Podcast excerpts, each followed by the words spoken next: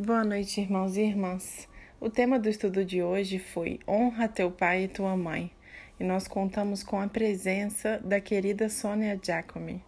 Tenha um bom estudo, um grande abraço do N E P Caminho da Luz.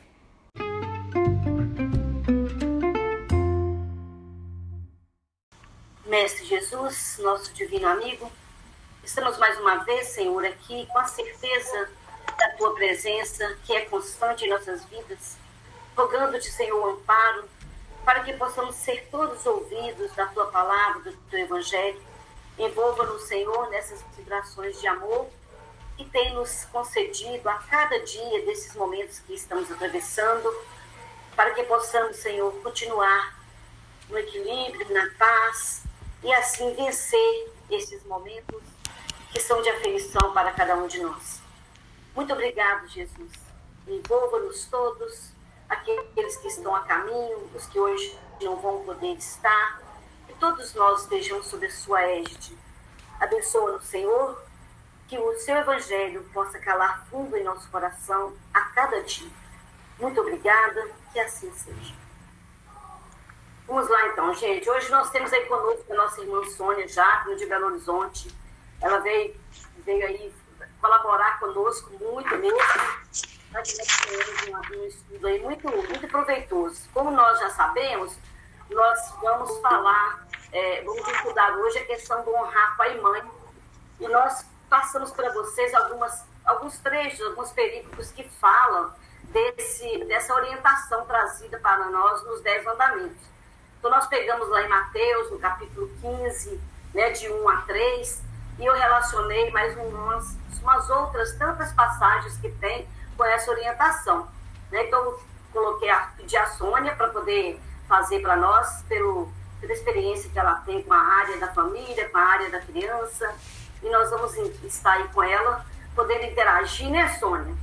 Perguntar. Perfeito, perfeito. Você prefere, Sônia, que a gente fique pelo chat, a gente pergunta em voz alta? Vamos conversando, vamos conversando, eu acho legal isso, porque muitas vezes a pessoa tem uma dúvida e eu respondo ou uma ideia e ele traz em cima do tema. Às vezes, se deixar passar, depois a pessoa até desanima de fazer a pergunta ou trazer a ideia. Então, nós podemos ir conversando, né? Nós temos quanto tempo? Uma hora, não é isso? Uma, uma, uma e quinze.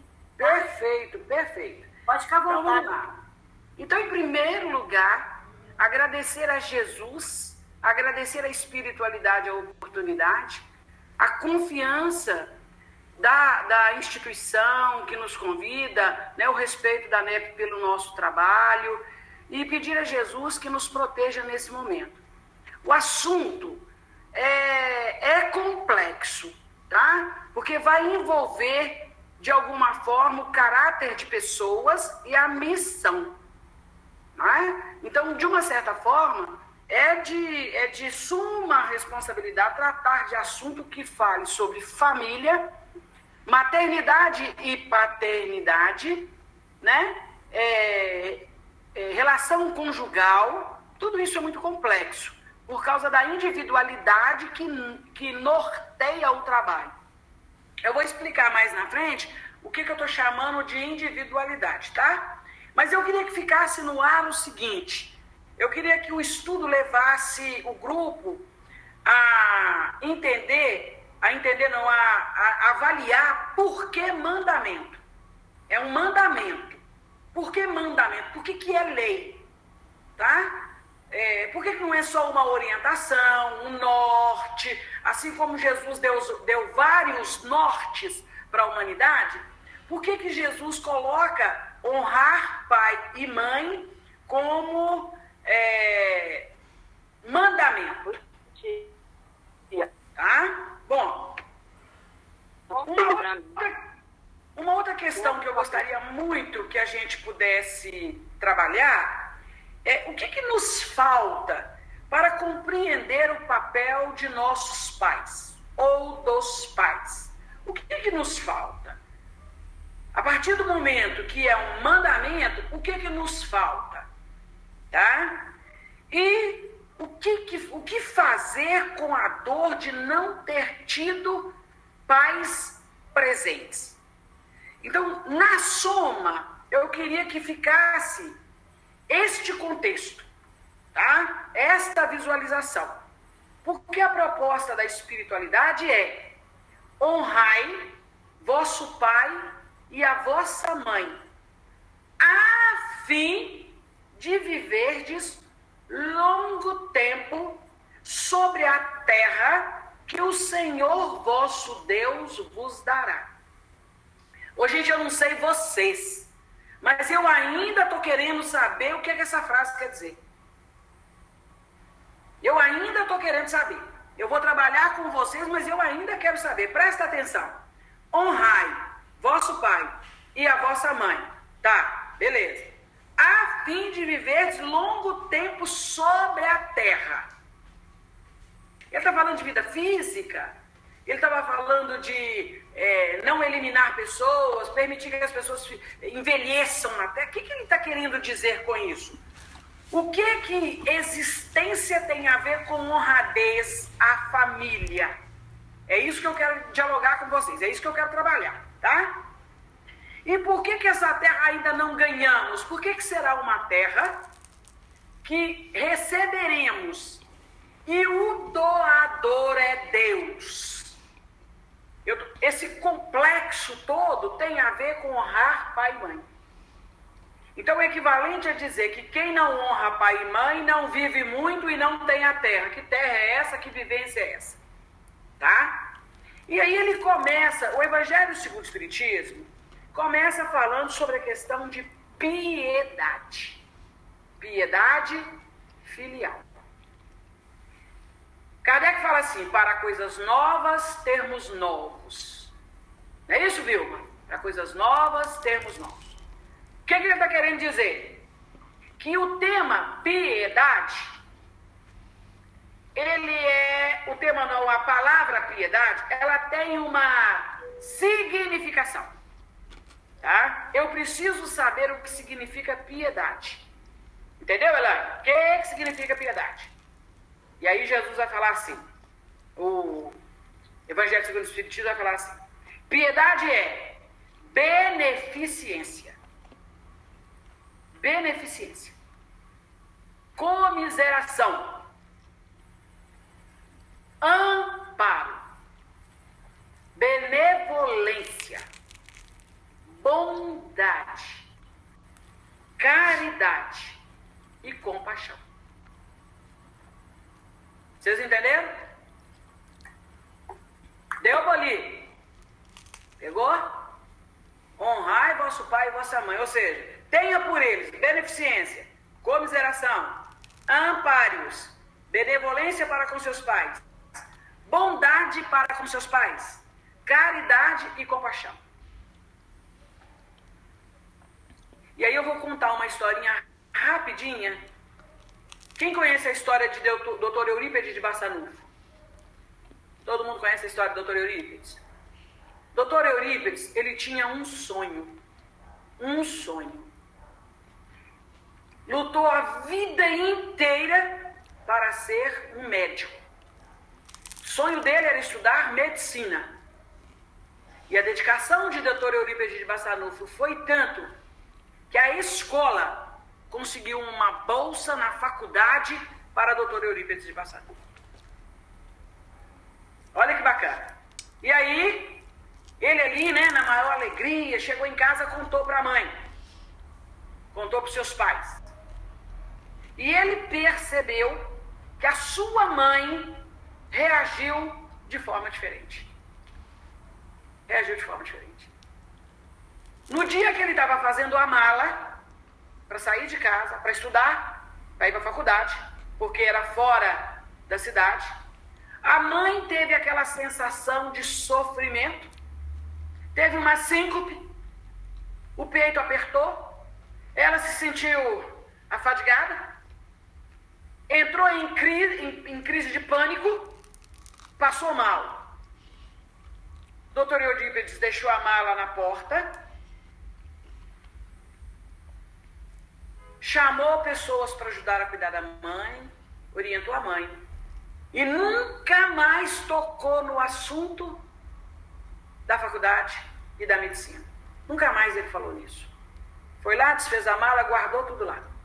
Ele sentiu que a saída dele estava criando no coração da mãe o maior de todos os sofrimentos que os pais passam. Tá? E aí ele não quis, ele abandonou a bolsa, renúncia total ao seu ideal, à sua vontade, à sua necessidade. Perceberam? Aí, a gente tem que refletir sobre o assunto. Então, quando ele vai falar sobre beneficência, comiseração, amparo, benevolência, bondade e caridade, é isso aí. É isso aí. Esse mandamento é uma consequência da lei geral de caridade e de amor. Esse mandamento, honrai vosso pai e vossa mãe, é uma consequência da lei geral. Ô, gente, olha como que o, o conteúdo do ensino está entre linhas. Uma vez eu conheci um companheiro muito querido chamado Honório de Abreu. Ele foi meu condutor durante muitos anos na vida. E o seu Honório falava conosco assim: minha filha, você precisa passear entre linhas do ensinamento de Jesus. E desde esse instante, eu nunca consegui pegar mais um texto e ler ele por ler. Olha o que a espiritualidade está dizendo neste texto. Este mandamento é uma consequência da lei geral de caridade e de amor ao próximo. É uma consequência. O resultado do amor ao próximo é a honra a seus pais. Sabe por quê? Não se pode amar o próximo quem não ama seus pais. Quem não ama seus pais não ama ninguém, não é? Não ama ninguém. E aí eu vou fazer uma, uma, uma dinâmica com vocês, tá? Onde nós estávamos antes de nascer? Alguém sabe onde a gente estava antes de nascer? Não vem com esse negócio de plano espiritual, não, viu, gente? Onde é que a gente tá? Hã? Zona? Pode falar. Zona do umbral? Mais ou menos. Você eu não acredito muito, não. Eu tava lá no meio. É, por isso que você hoje é dirigente de grupo, boba. É por isso. Então, sabe o que a espiritualidade fala? O pior momento do espírito, o pior momento que o espírito passou na sua trajetória evolutiva são os momentos que ele visita a zona umbralina. Só, mas o que tem isso a ver com pai e mãe? Eu vou chegar lá. A dor não compara. A dor não compara. A dor física não compara. A morte nem chega perto, nem chega perto da, do, da aflição que um espírito que passa na zona umbralina tem. Por quê? Quando eu estou na zona umbralina, eu tenho cem por cento de todas as minhas condições. Vocês estão entendendo isso? Quando eu estou na carne, eu transito com trinta por cento de tudo, de todas as minhas sensações e de todas as minhas expressões. Quando eu vou para a zona umbralina, não tendo mais o bloqueio do corpo físico, eu passo a atuar com cem por cento. Então imagina uma dor na zona umbralina. Então o plano espiritual vai dizer o seguinte: ali na zona umbralina, gravamos os nossos maiores medos. Só para vocês terem uma noção do, da importância dos pais. É na zona umbralina que nós gravamos os nossos maiores medos. De uma mulher e uma barata. Vê de um pânico de uma barata. A barata está correndo para lá, a gente está correndo em torno dela e a coisa complicadíssima. Vocês estão me ouvindo? Eu não estou ouvindo vocês. Ô, Sônia, só um minutinho, deixa eu orientar um companheiro aqui que está que tá, é, compartilhando a tela. Sim. Tá? Zé Carlos. Zé Carlos, você está compartilhando a sua tela. explica e fechar a apresentação, parar a apresentação.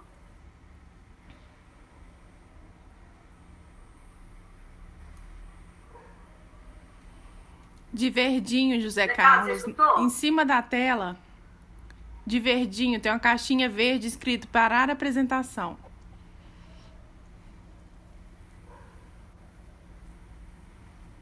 Isso. Deu. Aí. Tem que perdoar, tá, Sônia? Ele tem oitenta anos. Nós também que agradecer a Jesus. Agradecer. É agradecer, que negócio de perdoar. Então, é ali, isso aí. Tá? É. Então, ali nós gravamos os nossos maiores medos. Ficamos submetidos às maiores submissões. Estivemos expostos à maior expressão de vergonha e humilhação. Conhecemos a mais íntima miséria e necessidade. André Luiz comeu barro, chupou lama, não é isso? Então, quando esse sofrimento termina? Quando esse sofrimento termina? Quando uma mulher e um homem na terra se dedicam a tirar esse espírito de lá. Como é que chama esse homem e essa mulher? Pais. Pai e mãe. Então, eu estou falando isso porque a gente vai é, refletindo em cima do tema, e aí a gente vai pensando assim, tá, mas tem pai e mãe que não vale nada. Peraí, peraí que nós vamos devagar com, com a situação, tá? Bom, e honrar, e honrar. O Evangelho segundo o Espírito, Espiritismo vai dizer que honrar encerra um dever a seu respeito, o da piedade filial. Dever é o equivalente à obrigação. Então, a honra é uma obrigação. É uma obrigação. Honrar nossos pais deixou de ser uma coisa bonitinha. E é uma obrigação, é um dever. É um dever. Partindo do princípio que metade da humanidade, antes de reencarnar, estava sofrendo as piores dores na zona umbralina e recebeu a bênção do útero materno para reencarnar com o suporte dos pais, honrar passa a ser um dever. Passa a ser um dever. E não é só mãe, não. Porque às vezes tem filho que fala assim, ah, meu pai não vale nada. Eu fiz uma palestra para o Glaxo falando sobre isso. Meu pai não vale nada. Minha mãe foi pai e mãe. Não, não e não. Pai tem o mesmo, deve receber a mesma honra que a mãe. Tanto que o mandamento é honrai vosso pai e vossa mãe. Ele não mandou honrar os pais. Ele mandou honrar vosso pai, especificamente falando, e vossa mãe. Então, se eu gosto mais de um do que do outro, se eu cuido mais de um do que do outro, eu estou em falha com a honradez da maternidade e da paternidade. Tá vendo como é que o assunto dói? O assunto dói. O assunto é pesado. E aí ele fala, o da piedade filial. Quis Deus mostrar com isto que ao amor é preciso acrescentar esse amor que tem essa consequência no ato da maternidade, no ato da paternidade, é preciso acrescentar respeito às atenções, às submissões e às condescendências. Olha que legal. Está tudo no Evangelho segundo o Espiritismo. Quando eu vejo um filho falar mal de pai, eu vou direto no Evangelho segundo o Espiritismo, eu falo com ele só um minutinho. Porque a gente faz entrevista fraterna. E é nas entrevistas fraternas que as pessoas nos procuram, criando os maiores embaraços para os seus familiares. A gente sabe disso, quem faz entrevista fraterna sabe disso. Você vai lá falar do seu marido. Seu marido não está presente, então você tem que ouvir um lado só. O legal seria que marido e mulher fossem lá, um falar mal do outro na frente da gente, para que a gente pudesse ver os dois lados. O filho vai falar mal do pai, da mãe. E aí, quando isso acontece, eu escuto calmamente. E depois eu falo, eu vou ler uma coisa para você aqui. E depois a gente vai conversar sobre o assunto. E aí a gente lê esse texto. Quis Deus mostrar com isso que ao amor é preciso acrescentar. Não é só o amor, não.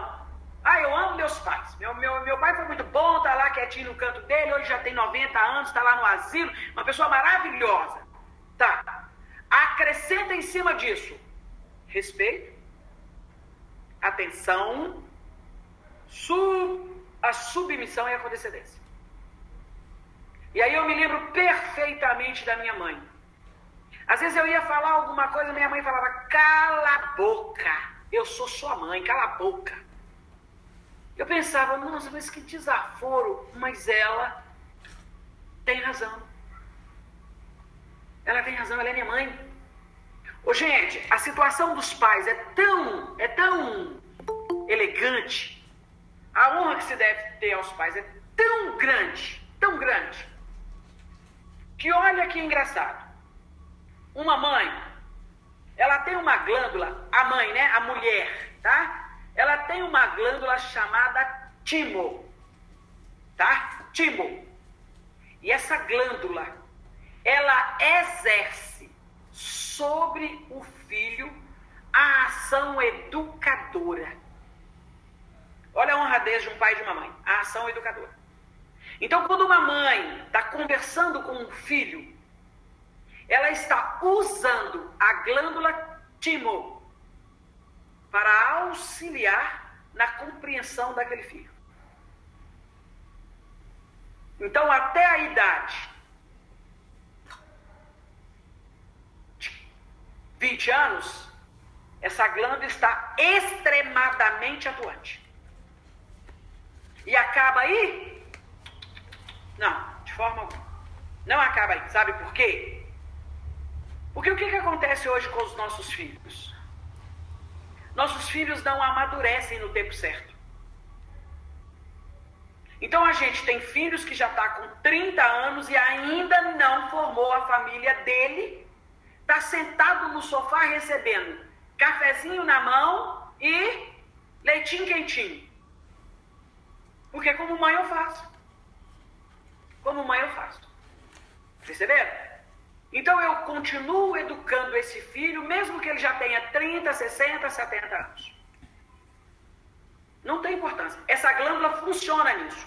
No Livro dos Espíritos, ele pergunta até quanto tempo a ação da educação maternal e paternal é funcional.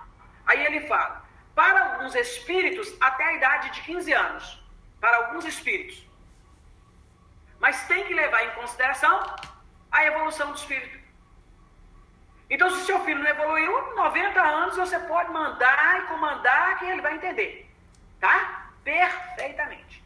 Tá, eu falei da mãe. Mas e o pai? O pai, ele tem um psiquismo chamado sustentação. Quando eu ouvi isso pela primeira vez, foi na boca do senhor Mário Sobral. O senhor Damasceno Sobral. Não sei se alguém aí conhece ele. E o Sobral estava falando sobre a questão da sustentação de um pai. Hoje, a minha geração, a minha geração sabe perfeitamente do que eu estou falando. E aí eu vou contar uma historinha pessoal para vocês, mas eu quero que vocês guardem a sustentação, tá? A sustentação. Certa época a gente estava em casa e choveu granizo. E a chuva começou a quebrar os telhados da nossa casa, e caía água dentro de casa, e o meu pai não estava em casa. Eu devia ter uns seis anos, e eu me recordo do pânico, trovão, chuva dentro de casa, relâmpago, e eu comecei a gritar, e os meus irmãos começaram a chorar e a gritar, vendo a minha mãe ali naquela situação, colocando um baldinho ali, uma bacia ali, para parar a enxurrada, água caindo em cima da cama. Tá? De repente a porta abriu e meu pai entrou dentro de casa. E na hora que ele entrou, ele usou a palavra: calma, papai chegou. nitidamente, nitidamente, eu consigo sentir o que eu senti naquele dia quando ele abriu a porta. Só para vocês terem uma ideia, a segurança foi tão forte, tão firme, que nós fomos chupar gelo da chuva assim que ele entrou dentro de casa. O medo sumiu. Então, o poder de sustentação de um pai é muito grande. Por isso, o planeta necessita da proteção de pai e de mãe. Nós precisamos falar com os nossos filhos, falar com as nossas filhas, para quando fomentar o lar, para quando construir o lar, fazê-lo com a consciência de que uma pessoa só não vai conseguir fazer o trabalho. Pai e mãe é fundamental para a estruturação do conjunto que foi organizado no mundo espiritual. Certo? Então é fundamental eu pensar nisso. Toda vez que vocês verem alguém falando, papai, é, meu pai foi ausente e eu vou mais para frente abrir isso, é, minha mãe foi pai e mãe, não aceite essa ideia. Essa mulher desdobrou, doou amor em, em dosagem excessiva, o sentimento dela foi magnânimo, mas ela não conseguiu preencher naquele lar a razão que faltava. Pai e mãe são instrutores, são educadores, são pilares, são bases para a estruturação de qualquer espírito. No planeta Terra, nunca vai acontecer de Deus ordenar a, a criação de filhos só para pai ou só para mãe. Nunca vai haver gestação onde o pai não seja partícipe. A prova disso, vocês lembram Jesus. Jesus é filho de quem? De Deus. Filho legítimo de Deus. Eu também sou. Mas a legitimidade de Jesus é diferente da minha. Jesus estabilizou e ele fez. Ele construiu o próprio corpo físico. Ele modelou todas as partículas e todas as células que ele precisava. Ele conversou com todos os seus órgãos para que entendesse e respeitasse a sua vontade. Mas na hora de entrar num corpo na terra, José foi fundamental. José foi fundamental. E quando José sentiu uma discrepância na organização, espíritos da hierarquia de Ismael, de Gabriel, foram ao contato com ele, dizer a ele que entendiam a dúvida dele, mas precisavam dele. Nós entendemos a sua dúvida, mas você ali é fundamental. E Jesus compreendeu tanto o contexto que Jesus esperou ficar adulto para desligar-se de seus pais. Com a autoridade moral que Jesus tinha, ele poderia sair de casa a hora que ele quisesse. Ele fez essa experiência universal. Ele saiu, seus pais foram alistar. E aí eles encontrou um espaço para conversar com os doutores da lei. Ele estava lá batendo um papo com os doutores da lei, com certeza afinando o coral da lei no planeta, estabelecendo a ordem das coisas, quando Maria deu falta dele. Ela, preocupadíssima, começa a procurar Jesus, procurou Jesus e ela encontra Jesus. E a frase de Maria é: nunca mais te afastes de mim. E aí Jesus nunca mais se afastou de Maria. Ficou ali, ali, do lado de Maria. E na hora da sua desencarnação, ele percebendo a gratidão que ele tinha por aquele espírito que aceitou a missão, ainda menina, ele entrega um suporte para ela. Ele olha para João Evangelista e fala: filho, eis aí a tua mãe. E olhando para Maria, num ínfimo de, de gratidão, de respeito, de atenção, de submissão, de condescendência, ele fala: mãe, eis aí teu filho. Equivalendo a dizer: mãe, eu não vou te deixar sozinha. Eu, eu, vou, eu vou passar a missão para João Evangelista. Enquanto eu estiver fora, o que a senhora precisar, a senhora vai pedir João Evangelista. João Evangelista não titubeou. Aceitou a missão com a maior responsabilidade. Gente, pensa nisso. E aí olha para papai e minha mamãe. Olha para papai e minha mamãe. Pensa assim, sabe? Sabe aquele momento que seus pais estão na sala e que você pensa assim, ai meu Deus do céu, tem que assistir essa novela porque papai e mamãe só gostam dessa porcaria dessa novela. Faz diferente. Vai lá. Oh, que pena. José Carlos não está ouvindo. Tem mais alguém que não está ouvindo? Oh. Mas aí aqui... Ah. Ô, Sônia, deixa eu só dar, dar uma... Adriana, Adriana é a filha dele, geralmente assiste com ele. Sim. A Adriana não está aí hoje, não? Com você? É, ele não está ouvindo mesmo. Ah, ele não está ouvindo. É, vamos, vamos, ver se, é, vamos ver se ele consegue nos ouvir. Oh, que pena. Mas aqui, vamos continuar, Jesus vai chegar lá na presença e vai dar uma força para ele. Então, quando seus pais estiverem assentados lá na, na sala, vai lá, faz um suco daquele de pauzinho, sabe? Bem gostosinho. Assenta lá no meio deles. Aliás, eu vou até pedir diferente. Não assenta no meio, não. Não assenta no meio, não. Deixa eles bem próximos. Papai e mamãe, fica do ladinho. Compartilha esse momento com seus pais. Não vá assistir Netflix lá no seu quarto isolado, não. Não dá essa sensação de que eles estão incomodando, não. Tá? Quando ele fala das atenções, ele está dizendo isso. Qualquer pessoa sabe o momento em que ele é cansativo, em, em, em que ele é, está incomodando. Mas e o nosso respeito e a nossa atenção?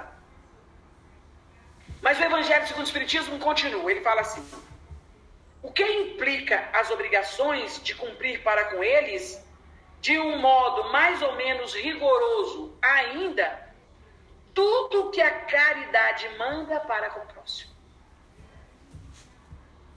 Então, se você é uma pessoa que adora estar no centro espírita distribuindo sopa, não vá distribuir sopa sem antes ter dado café para os seus pais.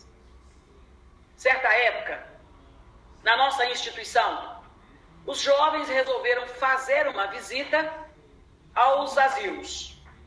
E eles estavam lá se programando, ah, porque nós vamos no asilo, porque nós vamos cortar cabelo, porque nós vamos é, passar esmalte nas idosas, porque a gente vai cantar. Eu estava só olhando. E aí eu falei no meio do estudo assim, no meio do bate-papo deles assim, alguém aqui tem pai e mãe? Alguém aqui tem avós? Pois é.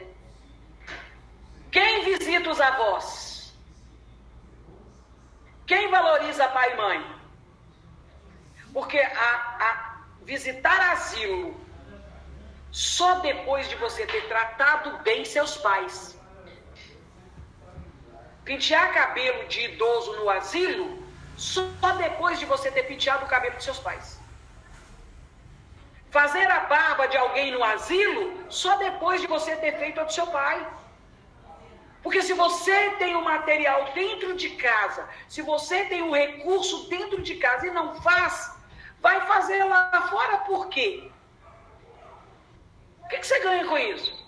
Por isso ele fala que a caridade só se justifica se você fizer para com os seus pais o que você está pretendendo fazer na instituição espírita. Você é um excelente palestrante, fala que é uma gracinha. Mas como é que você dialoga com seus pais? Como é que é a sua relação dentro de casa? Qual é seu nível de aceitação da, das advertências paternais e maternais? Qual é? Vocês entenderam isso? Senão não faz sentido, gente. Senão não faz sentido. Jesus fala da hipocrisia, das profecias hipócritas. Ele está falando isso.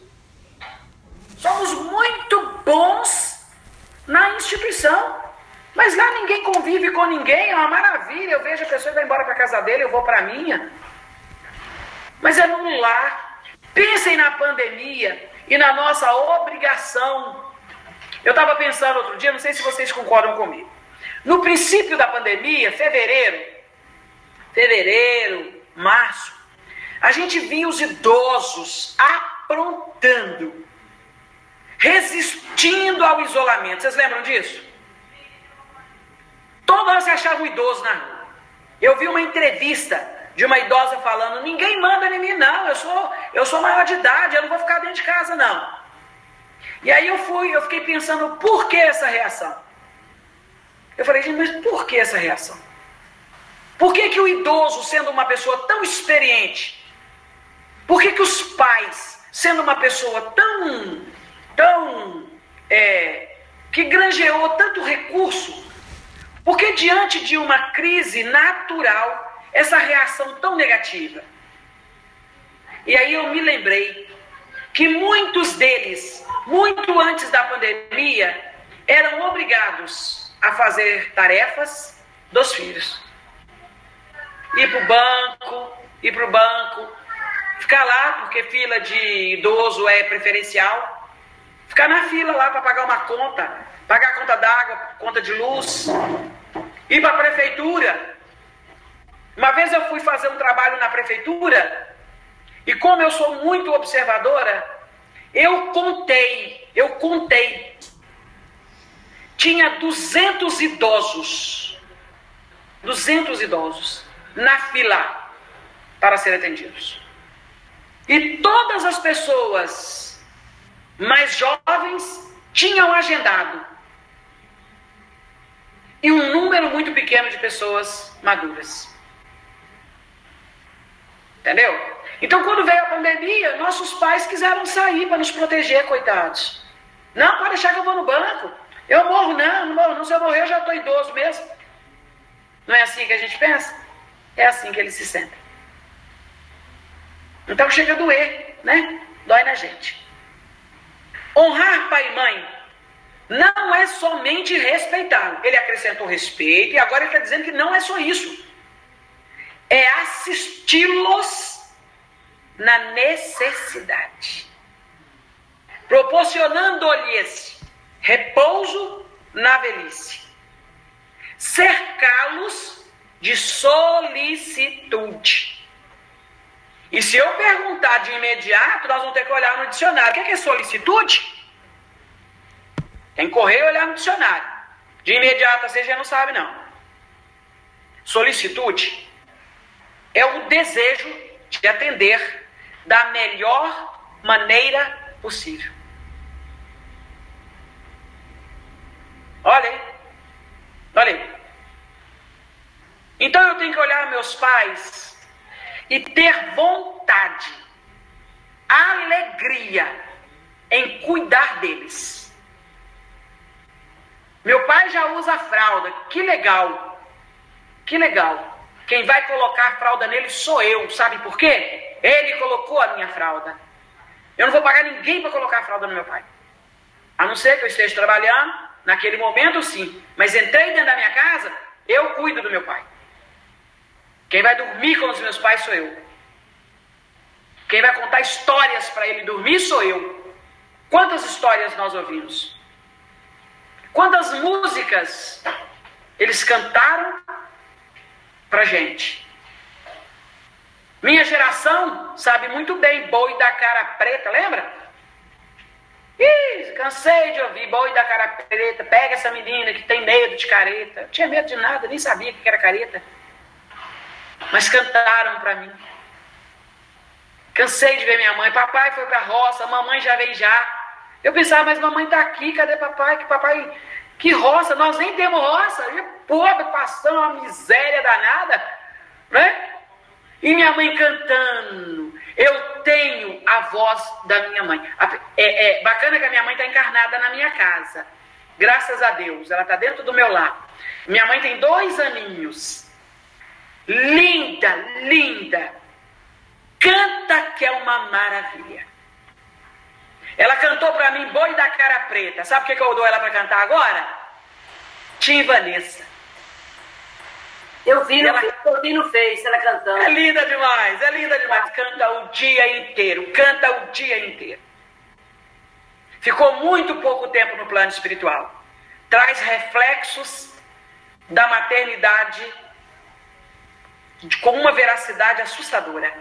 Assustadora. Mas é uma gracinha. Adoro um café. E eu recordo que ela lá, quando criança, falava: Sônia, eu estava lá no terreiro, põe um cafezinho para a mamãe. Ela tinha feito o café, porque ela não bebia o café, gente. Né? Aí eu punho o café, ela bebia. Hoje ela roda atrás de mim, chafé, chafé, toda hora querendo um cafezinho. Toda hora eu ponho um cafezinho para ela. Eu ponho água para não ficar muito pesado e dou ela o cafezinho dela. É uma honra. Eu tenho uma alegria de poder cuidar dela. Cuidar dela. E cuidar dela como ela cuidou de mim. Gente, é muito gostoso. É muito gostoso. É muito gostoso. Não me canso em nada. Em nada. Não deixo ela molhada, não deixo ela suja. Ela toma três banhos por dia. É, é, porque ela fazia isso conosco. E eu queria colocar para vocês, a minha mãe teve vinte e quatro filhos. vinte e quatro. Fica assustado, não? Meu pai teve trinta. Porque depois meu pai casou, teve mais seis. Então, é uma alegria, não sei explicar para vocês. E não teve não, porque meu pai ainda está encarnado. Tá? Então, ó, ó. Desejo de atender da melhor maneira possível. É isso que ele está chamando de solicitude. Tá? Dar ao meu pai repouso na velhice. Descansa, pai. E aí depois nós vamos trabalhar essa questão do repouso, tá? Não é só questão material, não. E aí Emmanuel vai falar, grande equívoco, isso aí é de Emmanuel. Aqueles que acham mostrar piedade filial só porque estão fazendo o que acreditam um grande esforço. Às vezes o filho fala, nossa, meu pai tá velho, meu pai tá tão cansativo. Meu... Gente, meu pai dá um trabalho. E aí eu fico pensando quando a gente era criança. Ô gente, quer mais trabalho que dá uma criança? A criança dá trabalho demais. Criança dá trabalho demais. Então o idoso é o reflexo da criança. Então meu pai tem que dar trabalho mesmo. E aí há filhos que acham disso uma grandeza, fazem disso uma grandeza. E reclamam a grosso modo. Os que lhes oferecem apenas o necessário. Comida e cama. Às vezes os pais vão envelhecendo... Os filhos põem uma cadeira lá no, no, na varanda, pega o pai, põe na cadeira na varanda, o pai fica lá o dia inteiro assentado. Come assentado, dorme na cadeira.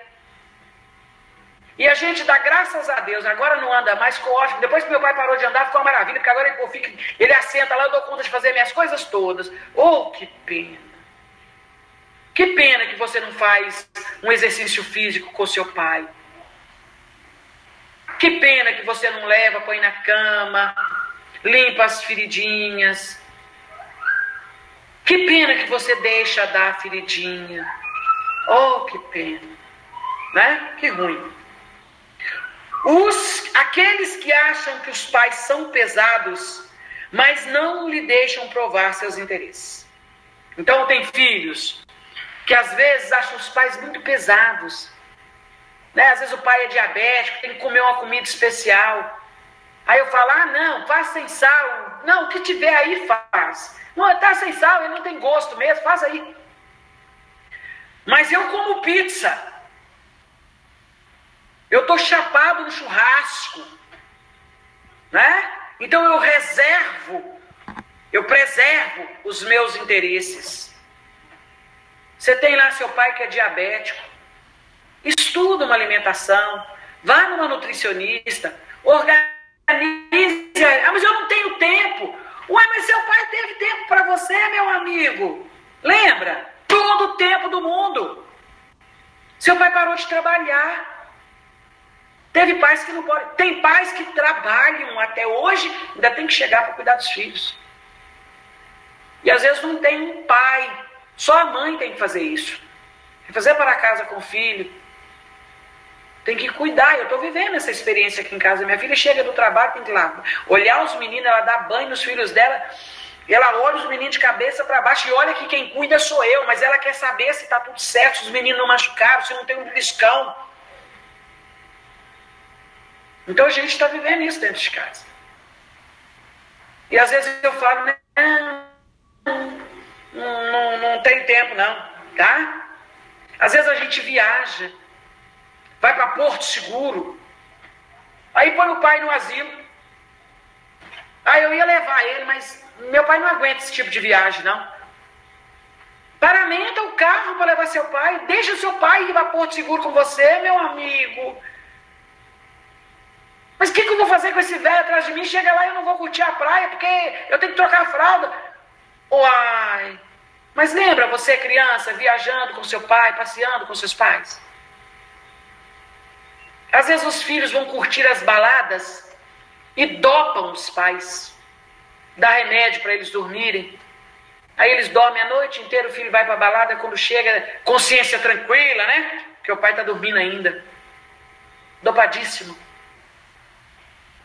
Olha aí. Relegam-os nos mais ínfimos aposentos da casa. Ficam achando bom, porque assim eles não ficam na rua, né? Pega um quarto qualquer lá no fundo, quarto mofado, abafado. Põe o pai lá. Às vezes numa cama, é, cama hospitalar, o pai fica deitado naquela cama, naquele quarto fechado, sem ventilação o dia inteiro. E eu lá de vez em quando, e aí, tá tudo bem, pai? Como é que você tá? E aí, mãe? É de raciocinar, né? É de raciocinar. Fazem uso da má vontade. Cobrando deles dever das notícias. Às vezes a gente chega dentro de casa, trabalhou o dia inteiro. Os pais olharam os filhos para a gente poder trabalhar. Eu chego tão cansado. E aí, minha mãe vai fazer comida. Meu pai vai, na, vai ligar o carro, tem que sair para buscar alguma coisa para mim, porque eu estou cansado, porque eu trabalhei o dia inteiro. Eu já dei eles casas. Então, não é possível que meu pai não pode ir ali, não, não fica à toa o dia inteiro dentro de casa, ir ali na, na, no bar, na mercearia, na, no supermercado, fazer uma comprinha, custa nada não, gente, custa nada não. Entendeu? Às vezes os pais chegam e ainda vão fazer almoço, fazer janta para os filhos. Não é a sua vez? Ah, mas eu trabalhei o dia inteiro. Faz o quadro inversivo que vocês vão ver o que, é que vai acontecer. Faz o quadro inversivo. Aí a espiritualidade fala, temos necessidade de fazer retrospectiva sobre o momento em que toda essa dependência era nossa. Emmanuel fala isso, olha que legal, gente. Quando você sentir que seus pais estão muito pesados, faz uma retrospectiva. Se você não conseguir fazer na juventude, faz pelo menos até a idade de sete anos. E você vai ver quanta dedicação. Tá? Emmanuel vai dizer assim, ai daquele que esquece o que, o que seus pais sustentaram na fraqueza. Qual é o efeito da ingratidão? A ingratidão e o abandono. Mas aí eu vou dar o direito, né? Tem filho que vai dizer assim, tá, mas e os pais que não cumpriram com suas obrigações? Hoje eu assisti na televisão uma mãe que enforcou a criança e jogou num cantinho lá no, no supermercado. Eu, há uns anos atrás, vi uma mãe que jogou o filho na Lagoa da Pampulha. Tem uma lagoa aqui em Belo Horizonte chamada Lagoa da Pampulha. Jogaram a mãe lá, a mãe jogou o filho lá na Lagoa da Pampulha. A criança foi salva. Passou um homem, viu lá um saco preto, o saco preto tinha uma criança chorando, ele pegou o saco preto. Era uma criança que estava lá dentro. Essa criança vai guardar um trauma, não vai? A vida inteira. Então justifica o ódio desta criança pelos seus pais? Não, não justifica. O Evangelho diz assim, cabe a Deus puni-los e não aos filhos. Nas entrevistas fraternas, eu vejo filhos reclamarem demais dos pais. Meu pai nunca me deu confiança. Meu pai nunca me deu um abraço. Meu pai é um ordinário. Meu pai é um alcoólatra. Minha mãe, minha mãe é indiferente. Minha mãe nunca quis ficar dentro de casa. Saía para trabalhar, deixava a gente na mão dos outros. Eu não consigo sentir amor pelos meus pais. Você está se dando o direito de julgá-los. Quem nos deu esse direito? Quem nos otorgou esse direito? Só Deus. Só Deus pode fazer esse trabalho. É Deus que vai dizer, olha, que pena que você não soube ser um, um bom pai. Eu até te dei um bom filho. Tá? E Emmanuel vai confirmar que às vezes tem filhos. Gente, presta atenção nisso aqui. Que precisam passar por isso. Há filhos que programam estar vinculado com pais indiferentes para que ele possa vencer. Tem filho que fala, não, às vezes está num ambiente, na hora que ele está programando a reencarnação, o mentor espiritual faz uma avaliação e fala com ele assim, você não gostaria de trocar de pais, pelo menos nesse período, e deixar uma outra encarnação para você vir com esses pais? Você está escolhendo agora? Ele fala, não, deixa eu ir. Vai ser uma tentativa brilhante. Vai ser muito bom para mim. Pais indiferentes vão me ensinar a valorizar meus filhos. A minha geração sabe disso. A gente tentou ser, ou está tentando ser, melhores pais do que foram os nossos. Nossos pais foram muito enérgicos. A educação pedia isso. A minha geração é a geração de início das drogas. L S D. Maconha. E quando isso começou a andar nos lares, nossos pais entraram em pânico, em pânico e ficaram extremadamente é, enérgicos, ranzinzas. Mas Deus é tão generoso que a gente é melhor pai. Ou seja, a gente é mais ranzinza do que nossos pais. Porque a geração de hoje é muito autônoma. E a gente quer discipliná-los a si mesmo. A gente tem a necessidade, ou esta necessidade, de não deixar nossos filhos irem em direção ao crack, à sexualidade desgovernada, ao crime. Então a gente está mais enérgico ainda. Mais enérgico ainda.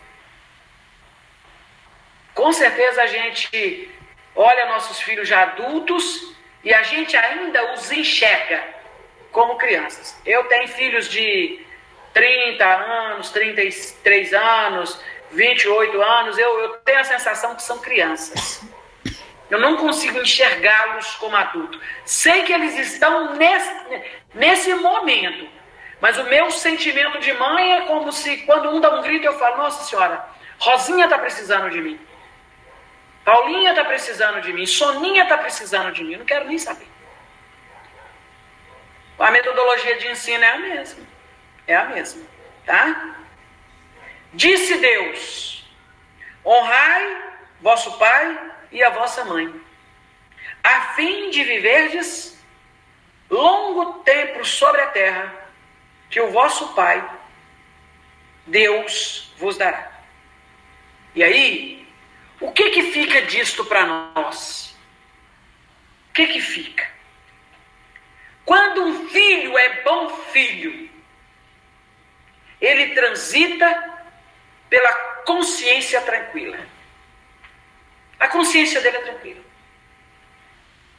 A gente observa, eu fui a... Antes da pandemia, antes da pandemia, eu fui num velório. E quando eu cheguei nesse velório, eu vi a filha... uma das filhas chorando muito, muito, muito, e ela, nossa, ela estava sem consolo. Tudo que se fazia não consolava. E saudosa, saudosa. Ah, que minha mãe era tão boa. É, eu lembro dela lá no asilo, rindo, brincando. Não é? Isso mesmo. E aí, que bom, que bom que a linha de raciocínio foi essa, né? Acordar mesmo, gente, é para acordar mesmo. E aí, é, daí a pouco chegou um outro filho. E esse outro filho, é, chateado, chorando muito, acabado, tô adorando as colocações, acabado. E aí eu vi, eu vi, consciência pesada, consciência pesada. Quando o filho cuida da mãe, o verbo é outro. O verbo é outro. Nós perdemos, nós perdemos não, que ninguém perde ninguém, né? Mas uma vizinha nossa desencarnou. E a desencarnação, a gente viu os filhos, né? Na desencarnação, e os filhos falando... É, que bom, que bom que mamãe desencarnou, tá descansando. Mamãe tá descansando. Ela mereceu, ela tá merecendo esse descanso. Eu achei tão bacana, gente. Eu achei tão bacana. Você via a consciência tranquila, a sensação de, de serenidade, sabe? Você via aquele, aquela coisa assim, cumprimos com a nossa obrigação. Nossa, eu achei bonito demais. Pode trazer, querida. Pode falar, Elvésio. É, tô, é Conceição. É que eu tô no celular do Elvésio, Sônia. Então vai, vai, Conceição. É o seguinte, é, eu tô te passando uma pergunta de uma pessoa que nem está aí hoje, não pôde estar, teve um problema de saúde, mas ela foi que mais é, pediu o tema, sabe? Que fosse falado assim. É, ela pergunta o seguinte, e é, como... Deixa eu ler a pergunta certinho. É, como esperar a honra de um filho hoje, com a autonomia toda que os jovens têm? Antigamente, hum. esperar a honra era esperar pedir bênção, era esperar dar boa noite. Hoje, não temos nada disso. Uhum. Pelo contrário. Uhum. Pois é. E aí, Emmanuel tem uma colocação que ele fala assim... O Rossando Clínio até trabalha essa, essa, essa frase. Escutar filho é diferente de obedecer filhos. Tá? Às vezes você vê um filho é, indiferente, você sabe por que, que ele está indiferente. Você sabe por que, que ele está nessa condição. O, o que nós não podemos fazer, como é que ela chama? Ela chama Adriana. Pois é. O que a Adriana precisa estar tranquila é quanto ao compromisso e o processo educativo dela. Se ela deu o melhor, vai chegar um momento em que os filhos ou o filho vai entender onde faltou da parte dele essa gratidão. Ele vai sentir isso. Os filhos, às vezes, custam a amadurecer, custam a entender o recado, mas eles entendem, principalmente quando se tornam filhos. Não, desculpa, quando se tornam pais. Mais gratificante, a proposta melhor que Deus tem no universo é transformar nossos filhos em pais. E aí eu vou contar uma historinha para vocês rapidinho, tá? Eu tenho uma filha que ela tinha assim, uns quatro, cinco anos... E ela desenvolveu uma ira muito grande por mim. E ela me desobedecia. Com quatro, cinco anos ela me respondia. E eu vi esse, essa índole nela. Eu falei, meu Deus, e agora? Então ela chama a Paula, eu falava com ela. Às vezes eu falava, Paula, vem aqui. Ela vinha batendo o pé, arrogante, nervosa, né? Quando ela chegava perto de mim, eu falava, volta, volta e vem de novo. Aí ela vinha mais calma, mais arrogante. Eu falava, volta, vem de novo. E a gente ficava nisso o dia inteiro. Vem de novo. Até você vir do jeito que você tem que chegar perto de mim. Eu sou sua mãe. Gente, tinha hora que eu ia pro banheiro chorar. Que às vezes eu não tinha sucesso. Ela vinha batendo o pé. Os anos se passaram e ela casou. E ela tem uma filha. Eu, ela falava, ela, quando, ela faz, ela vinha che, quando ela chegava perto de mim, eu falava com ela, agora fala, sim mamãe.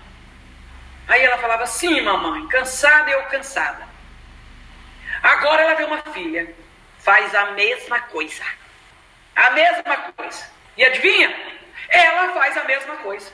A filha sai dando rabanada, ela fala, volta. A filha volta, ela volta. A filha volta. Eu fico em pé olhando pra ela, ela fala, mãe, dá licença. Dá licença que agora é a minha vez. E agora ela fala com a filha dela assim, sorrindo, porque não pode ter nem cara fechada. É sim, mamãe, e sorrindo. Então, às vezes, os nossos filhos, quando se tornam pais, reconhecem o valor de seus pais. Então fala com a Adriana para ela não ficar triste, não. Há tempo para tudo no céu. Há tempo para tudo na terra. Segundo Eclesiastes. Tá bom? Gente, consciência tranquila. Quem transporta com a consciência tranquila, deixa eu trabalhar a terra que Deus nos dará. Qual é a terra que Deus nos dará? Consciência tranquila. Quem transita pela consciência tranquila nunca passa pela orfandade. Imagina que um bom filho, quando morre, vai ter família para recebê-lo no plano espiritual. Quando estiver no plano espiritual e precisar reencarnar, terá pais que o receberão. Um bom filho nunca passa pela orfandade. Não é lei? Honrar pai e mãe não é lei?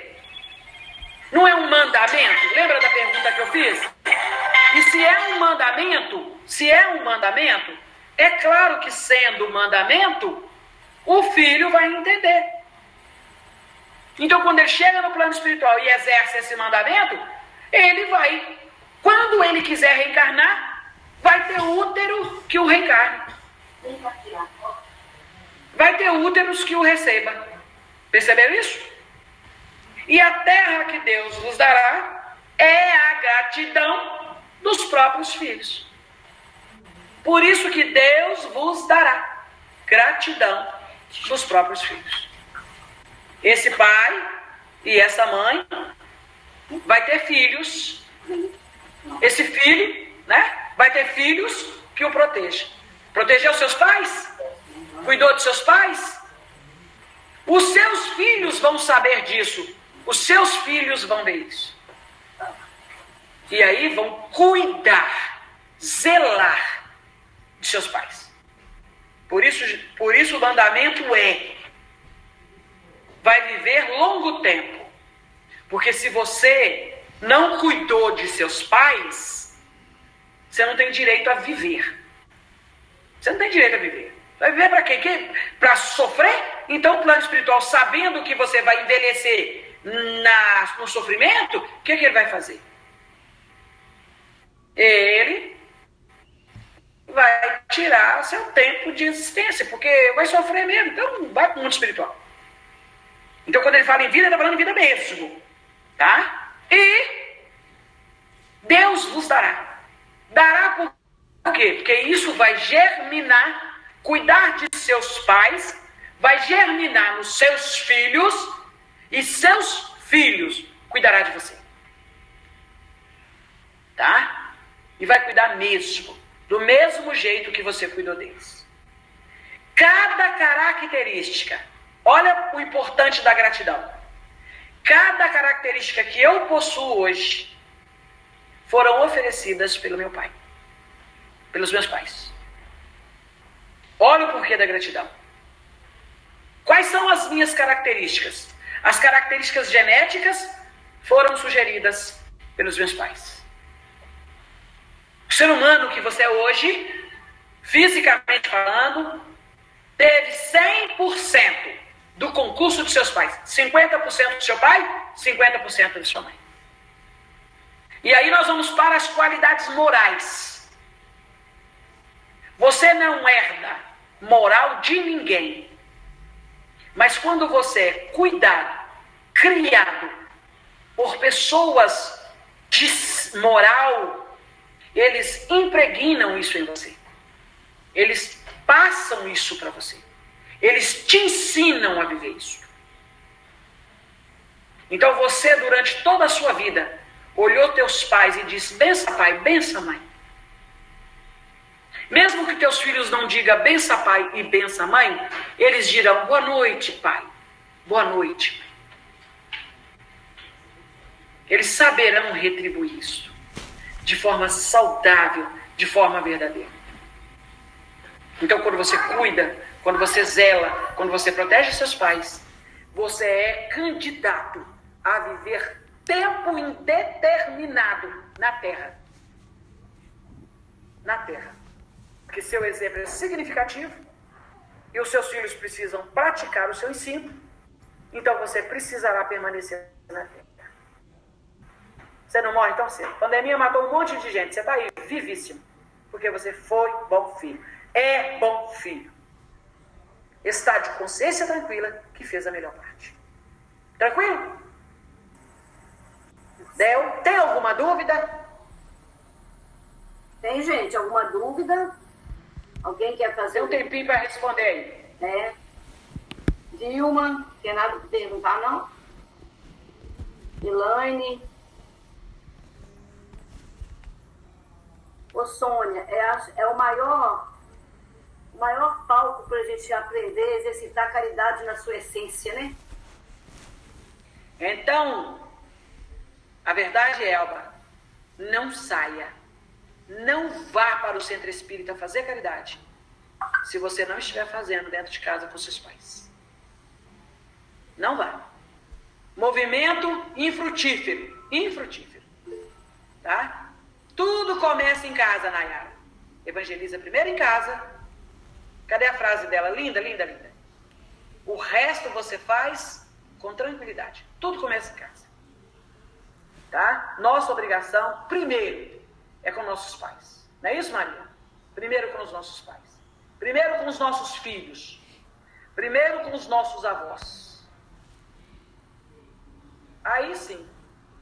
Qualquer outro elemento que nos pedir o concurso, eu estou é, é, preparado para improvisar a caridade. Porque eu, eu criei o hábito de fazê-lo junto aos meus. Paulo de Tarso fala assim, aquele que não ama os seus não é digno de ser chamado filho de Deus. Então, a gente precisa fazer pelos nossos. Tranquilos? Não é um sermão, gente. É um bate-papo, tá? É uma, uma forma de esticar essa necessidade. Nesse período de pandemia. Dá uma olhadinha. Mamãe, mamãe, oh, que bonitinho. Desculpa, gente, é minha filha. Eu só queria fazer Não, um comentário. É. Vai, querida, é, vai, fica tranquila. Que eu, eu tenho aprendido com a doutrina espírita é, é dar esse valor, sabe? Sim. Eu fui criada pelos meus avós e eu sempre fui Sim. uma boa filha para os meus avós. Ótimo. Porém, com a minha mãe e com o meu pai biológicos, eu tinha uma certa resistência. Uhum. Mas, tanto que eu fiquei nos últimos três anos sem falar com meu pai, às vezes dava respostas muito ríspidas da minha mãe. Uhum. E hoje em dia isso tem mudado, sabe? Depoimento lindo. O quanto que meu, o quanto que o meu coração tá, tá se abrindo cada dia mais para eles. Isso mesmo. E, e assim, eu não sei, eu acho que, que é um, um salto quântico na evolução da gente, quando a gente Perfeito. tem essa compreensão, entende? E eu me arrependo, obviamente que dentro de uma ignorância eu não... É, eu não tinha essa postura que deveria para com eles, mas é, eu me arrependo de não ter acordado é, antes, para ter aproveitado até mais o meu tempo aqui, né, valorizando quem eles são. Pelo fato de terem me dado a oportunidade de vir à Terra, já é suficiente para honrá-los. Né? Ô Suelen, se você... É, nós não podemos viver de remorso, tá? É arrependimento, remorso e... reconciliação. O fato de você hoje procurar seus pais, toda a trajetória vivida anteriormente, ela é apagada. Porque você hoje tem uma filha, não é isso? E a sua filha precisa ver como você trata seus pais. Você passa a ser a referência.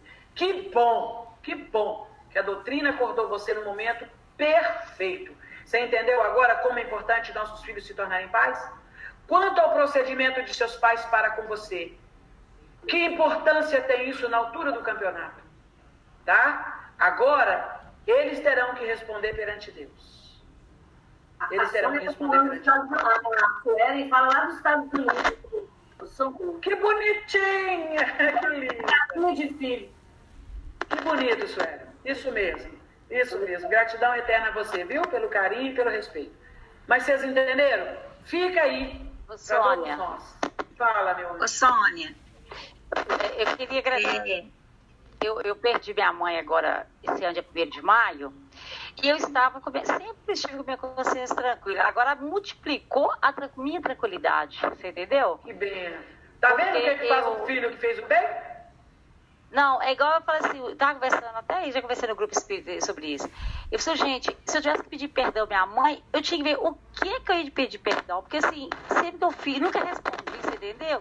Então, o que, que eu ia pedir perdão para ela? Eu estava até pensando outro dia, assim, nem questão assim de querer aparecer, nem nada não. Porque eu, assim, eu considero Entendi. que eu fui uma boa filha, sabe?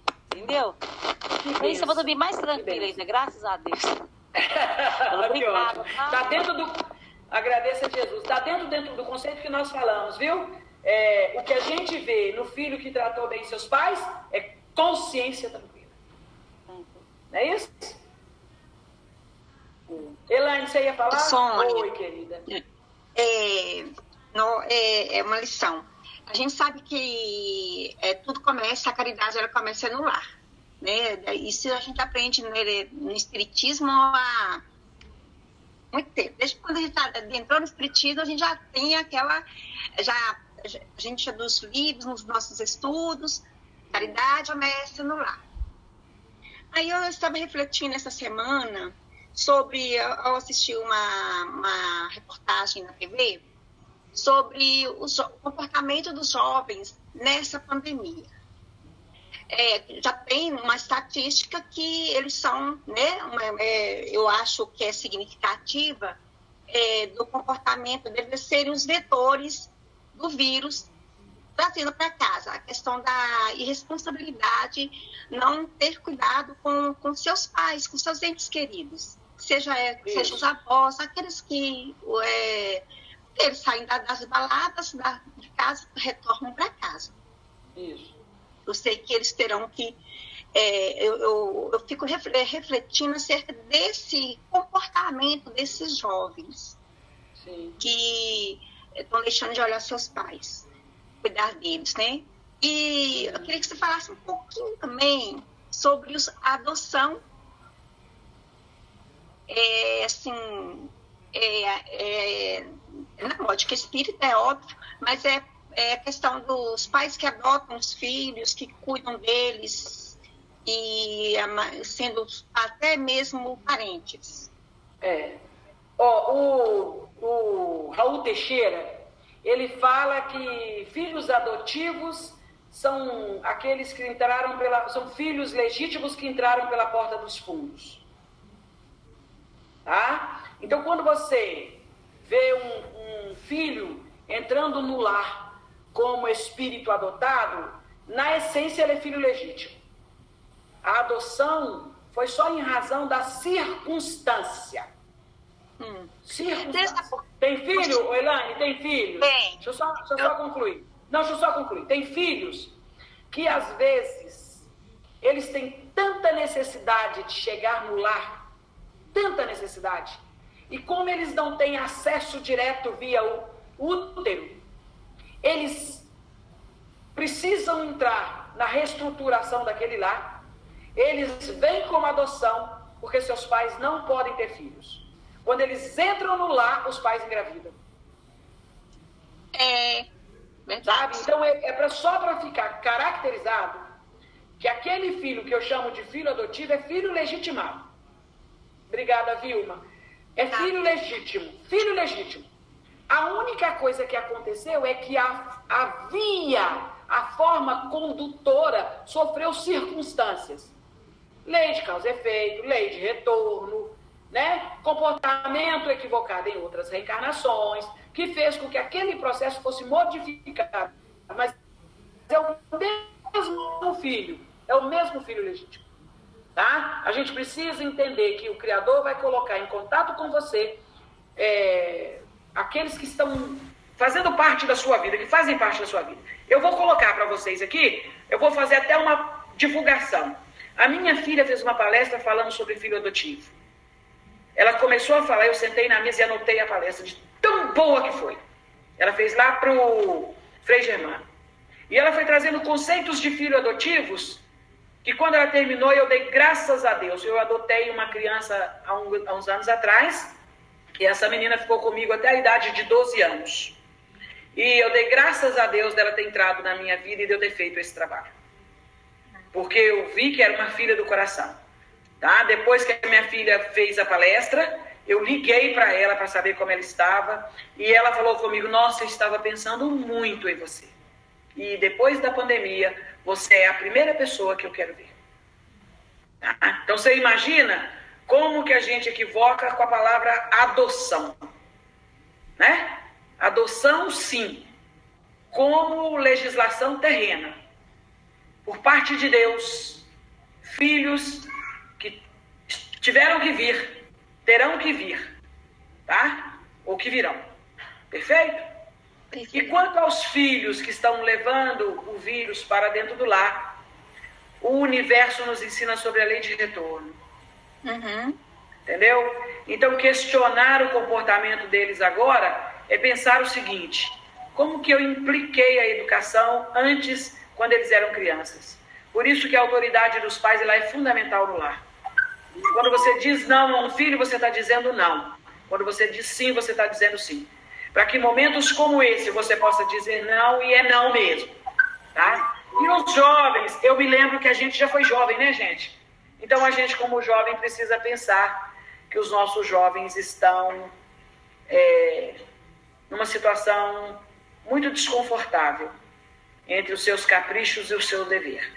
A gente também já teve nessa fase. Então vamos trabalhar aí, que esse assunto seu de responsabilidade jovial é muito grande, tá? E como o nosso tempo avançou, a gente precisa pensar da seguinte forma. Quem sabe a gente um dia falar sobre isso? Né? Já está aqui marcado, gravado. Esse dia vai chegar, pode ter certeza, esse dia chegará. Eternamente o nosso agradecimento, que Jesus proteja a todos. Obrigada pelo carinho, viu?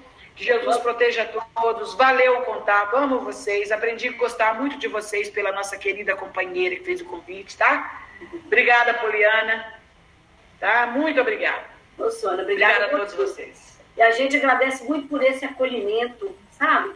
Desses testemunhos, desses desabafos, dessa confiança que esses companheiros têm no grupo ao se manifestar dos sentimentos. E isso aconteceu alguns, algumas semanas atrás com outro companheiro nosso que estava aqui, jovem, e que soube, assim, uma grandeza de espírito acolher a, o depoimento da, da, do companheiro. Sabe, eu fiquei encantado de ver como que um jovem, tão jovem, soube na hora que, que, o nosso, que os nossos companheiros falaram, ele deu algum espaço. Eu achei magnífico, mas eu achei, fiquei assim, emocionada com a postura dele.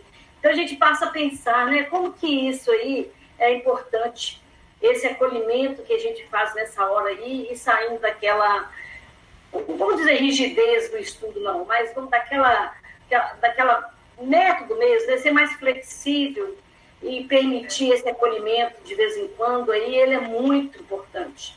E o momento vai nos pedir muito isso, viu? O momento vai nos pedir muito isso. A gente vai precisar muito é, é, escutar não só o jovem, mas a criança, né? Deixá-los é. falar e ouvir as pessoas mais agora, tá? É. Mas no mais, obrigada por tudo, viu? As, as pessoas que estão agradecendo, é a gente que tem que agradecer, e agradecer a Jesus pela oportunidade. Valeu. Nós agradecemos muito a você, Sônia. Que Deus te abençoe, te fortaleça aí com a sua família, né? Para que nós possamos contar com você sempre. né? Vamos aí estar sempre junto com você, tá? Muito obrigada, que Deus te ampare. Nós vamos fazer a nossa prece para encerrar, tá, gente? Depois a gente é, despede aí mais espontaneamente. Vamos lá fazer a nossa oração. Então, Verinha, você quer fazer a prece para nós? Não, Verinha. Matar ela agora, quer ver?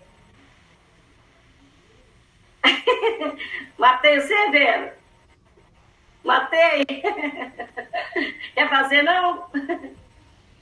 Isso.